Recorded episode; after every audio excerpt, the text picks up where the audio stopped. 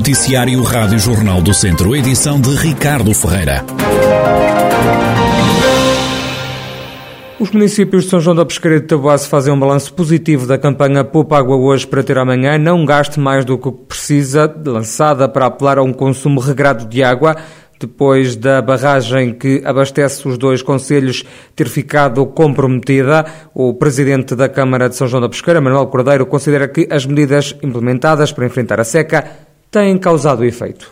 Na sequência, vá lá, da, da, seca, porque passamos ou estamos a passar este ano, os municípios de São João da Pesqueira, da Meda, de Foscoa, também uma parte de Taboate, viu-se obrigado a reunir perceber, de facto, o que é que poderíamos fazer no sentido de, ao fim e ao cabo, poupar água, porque as reservas já não eram muitas, não se prevê ou não se previa e não se prevê uh, queda de chuva em abundância que permita, de facto, estarmos à vontade. E, portanto, reunimos uma primeira vez na mesa, adotamos uma série de uh, medidas nos quatro municípios para, para levarmos a efeito e, uh, a semana passada, voltamos a reunir aqui em São João da Pesqueira, no dia 11, para perceber, de facto, se havia ou não resultados. E, e felizmente, de facto, há resultados muito positivos. Relativamente às medidas que fomos adotando, posso lhe dar algumas, tenho de cabeça, portanto, obviamente deixamos de fazer regras portanto, automáticas lá nos espaços públicos, nos espaços verdes, também eh, adotamos uma medida de fechar alguns fontanários públicos e depois uma muito pertinente e julgo que essa principal e que trouxe mais resultados foi de facto perceber que muita, muito do consumo de água é feito, infelizmente, pela ruptura de conduto. Manuel Cordeiro acrescenta, como ouvimos, que os maiores desperdícios de água resultam das constantes rupturas das condutas de distribuição que tiveram que ser reparadas e substituídas. Nós temos condutas que têm 30, 40 anos e é natural que elas vão, que elas vão rompendo, que vão perdendo, portanto, a, a, a consistência e vão deixando, de facto, de perder água. Criamos uma equipa dedicada exclusivamente à detectação de fugas e ao arranjo imediato, precisamente trabalhando à noite, porque à noite consegue-se perceber com algum equipamento que temos onde existem as fugas. Obviamente que começamos por locais onde verificávamos um consumo anormal e os resultados foram aparecendo. De facto, conseguimos recuperar e, e posso dizer que tivemos resultados mesmo muito satisfatórios. Conseguimos reduzir, portanto, esses consumos, essas perdas de água, vá lá. Por outro lado, também nos obrigou a ter que faturar a água que até aqui não era faturada às associações, portanto, à CPSS, aos bombeiros.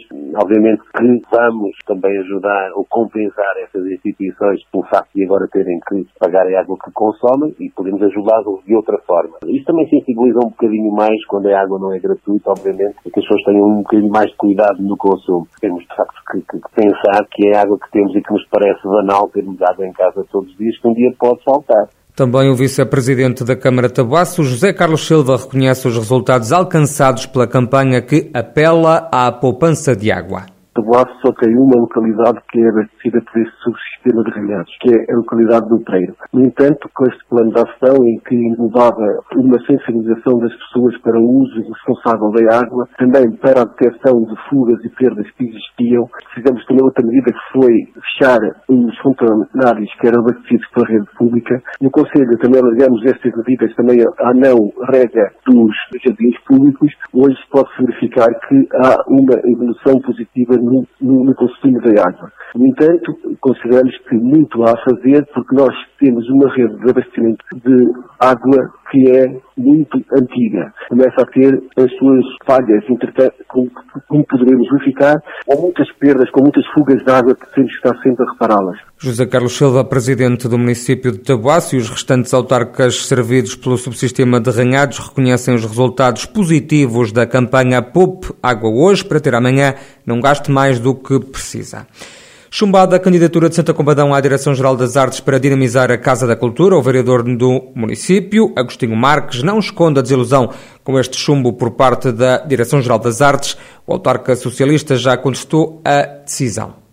Nós não vamos deixar cair a programação que tínhamos prevista, vamos, vamos fortalecer a aposta na diversidade cultural na Casa da Cultura e estamos desde já a, a preparar-nos para efetuar uma nova candidatura que será aberta no próximo ano, nos mesmos moldes e, portanto, estamos também a trabalhar naquilo que entendemos ser prioritário no Conselho, que é um plano estratégico para a cultura conseguia. E, e, nesse sentido, esta decisão só nos vai fazer mais fortes, portanto iremos reagir com toda, com toda a, nossa qualidade cultural, quer local, quer com, com os projetos que já abraçamos com, com outras, outras companhias, e demonstrar ipsis verbis à DG Artes que, de facto, Santa Combadão tem todas as condições reunidas para ser um polo cultural, quer do distrito como também do país. Agostinho Marcos, vereador da Cultura na Câmara de Santa Combadão, desiludido com a Direção-Geral das Artes, que rejeitou a candidatura apresentada para o triênio 2022-2025 no âmbito da rede de teatros e cineteatros do país, destinada à programação cultural da Casa da Cultura da cidade. Já a CERT vai receber 600 mil euros da DG Artes. O diretor artístico da Associação Cultural e Recreativa de Tondela, José Rui Martins, aplaude este apoio atribuído pelo Estado. Este apoio é resultado da credenciação do novo ciclo ACERT como espaço da rede de teatros e cineteatros portugueses. Portanto, houve um primeiro período de candidatura da ACERT, onde pela primeira vez a ACERT vai ter estabilidade para, durante quatro anos, fazer a programação do novo ciclo. Para nós é uma etapa muito importante, são 46 anos da afirmação do nosso trabalho e pensamos que isto é, sobretudo, uma vitória para o interior do país, na correção das simetrias de fruição cultural e, ao mesmo tempo, também para os espectadores e para a comunidade que assim podem beneficiar de uma programação ainda, temos que dizer esta palavra, ainda mais estruturada e de maior projeção do que até aqui. Portanto, é uma etapa alcançada, julgo eu, com o êxito do trabalho e a projeção do trabalho está certo ao longo destes 46 anos. José Rui Martins dá certo. Também o Teatro Viriato viu aprovada a candidatura apresentada para o triênio 2022-2025, no valor de 200 mil euros. A Rádio Jornal do Centro aguarda uma reação desta estrutura cultural. Dia do Advogado vai ser assinalado em Viseu esta quinta-feira com a iniciativa Consulta Jurídica Gratuita. É uma ação promovida pela Delegação de Viseu da Ordem. A iniciativa vai decorrer ao longo de todo o dia no edifício da Segurança Social. O presidente da Delegação de Viseu da Ordem dos Advogados, João Ventura, revela como vai ser então assinalado o Dia do Advogado. A Ordem dos Advogados assinala no dia 19 de maio o Dia do Advogado e a Delegação de Viseu leva a cabo uma iniciativa que tem feito nos últimos anos em parceria com a Segurança Social e que consiste na consulta gratuita. E isto é o quê? Os, os advogados que se voluntariaram para isso, e registro com muito agrado que tivemos vários colegas eh, a voluntariar-se para, ir, para esse fim, estarão no balcão de atendimento da Segurança Social disponíveis durante o dia 19 de maio para consultarem gratuitamente as pessoas que queiram tirar as suas dúvidas.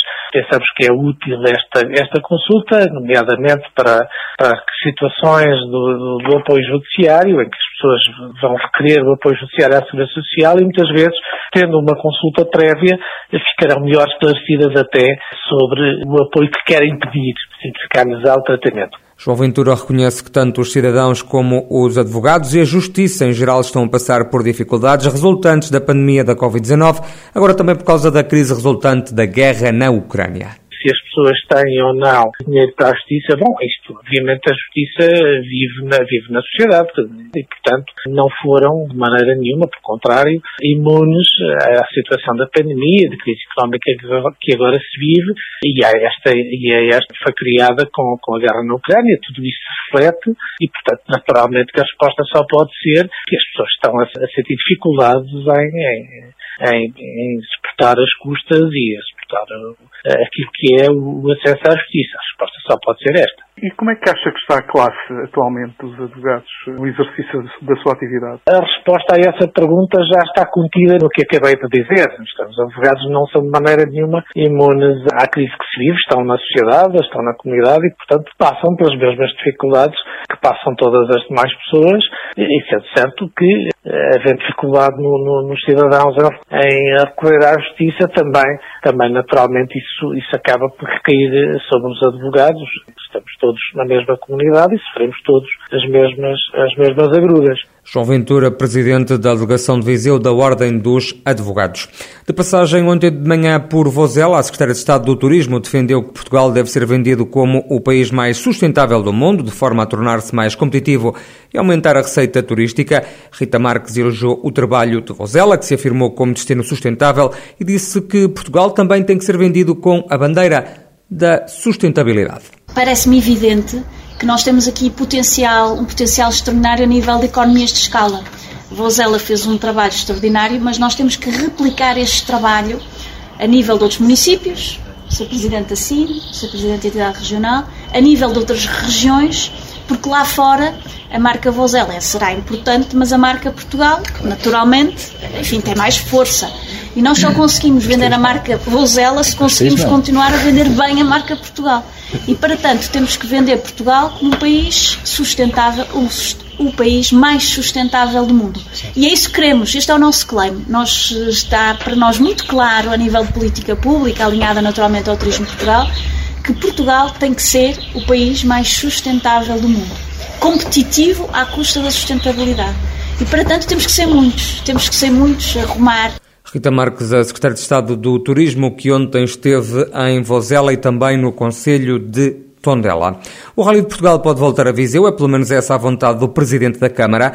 Fernando Ruas anunciou que a prova de automobilismo que vai decorrer durante a Feira de São Mateus pode ser um passaporte para que os carros do WRC regressem ao Conselho. Este é o primeiro passo. Acho que temos que credibilizar, digamos, quer o, o a garantia de que há público em Viseu, quer que as classificativas funcionam bem. E, portanto, não encontro melhor maneira de credibilizar uma, uma prova, neste caso do automobilismo, de que fazendo uma outra, que também conta para, para a classificação nacional, mas que é, digamos, um pouco mais específica.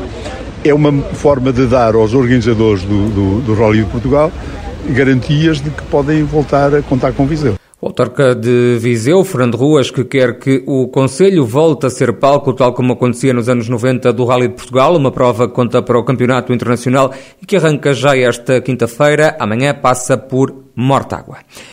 A equipa de handball do Académico de Viseu joga este sábado em Santo Tirso um jogo fundamental na luta pela subida de divisão. O treinador dos academistas, Rafael Ribeiro, fala numa final. Não há que fugir eh, à responsabilidade a classificação não mente, a diferença pontual também não, são as duas melhores equipas desta fase final e contra isso não, não podemos fazer nada.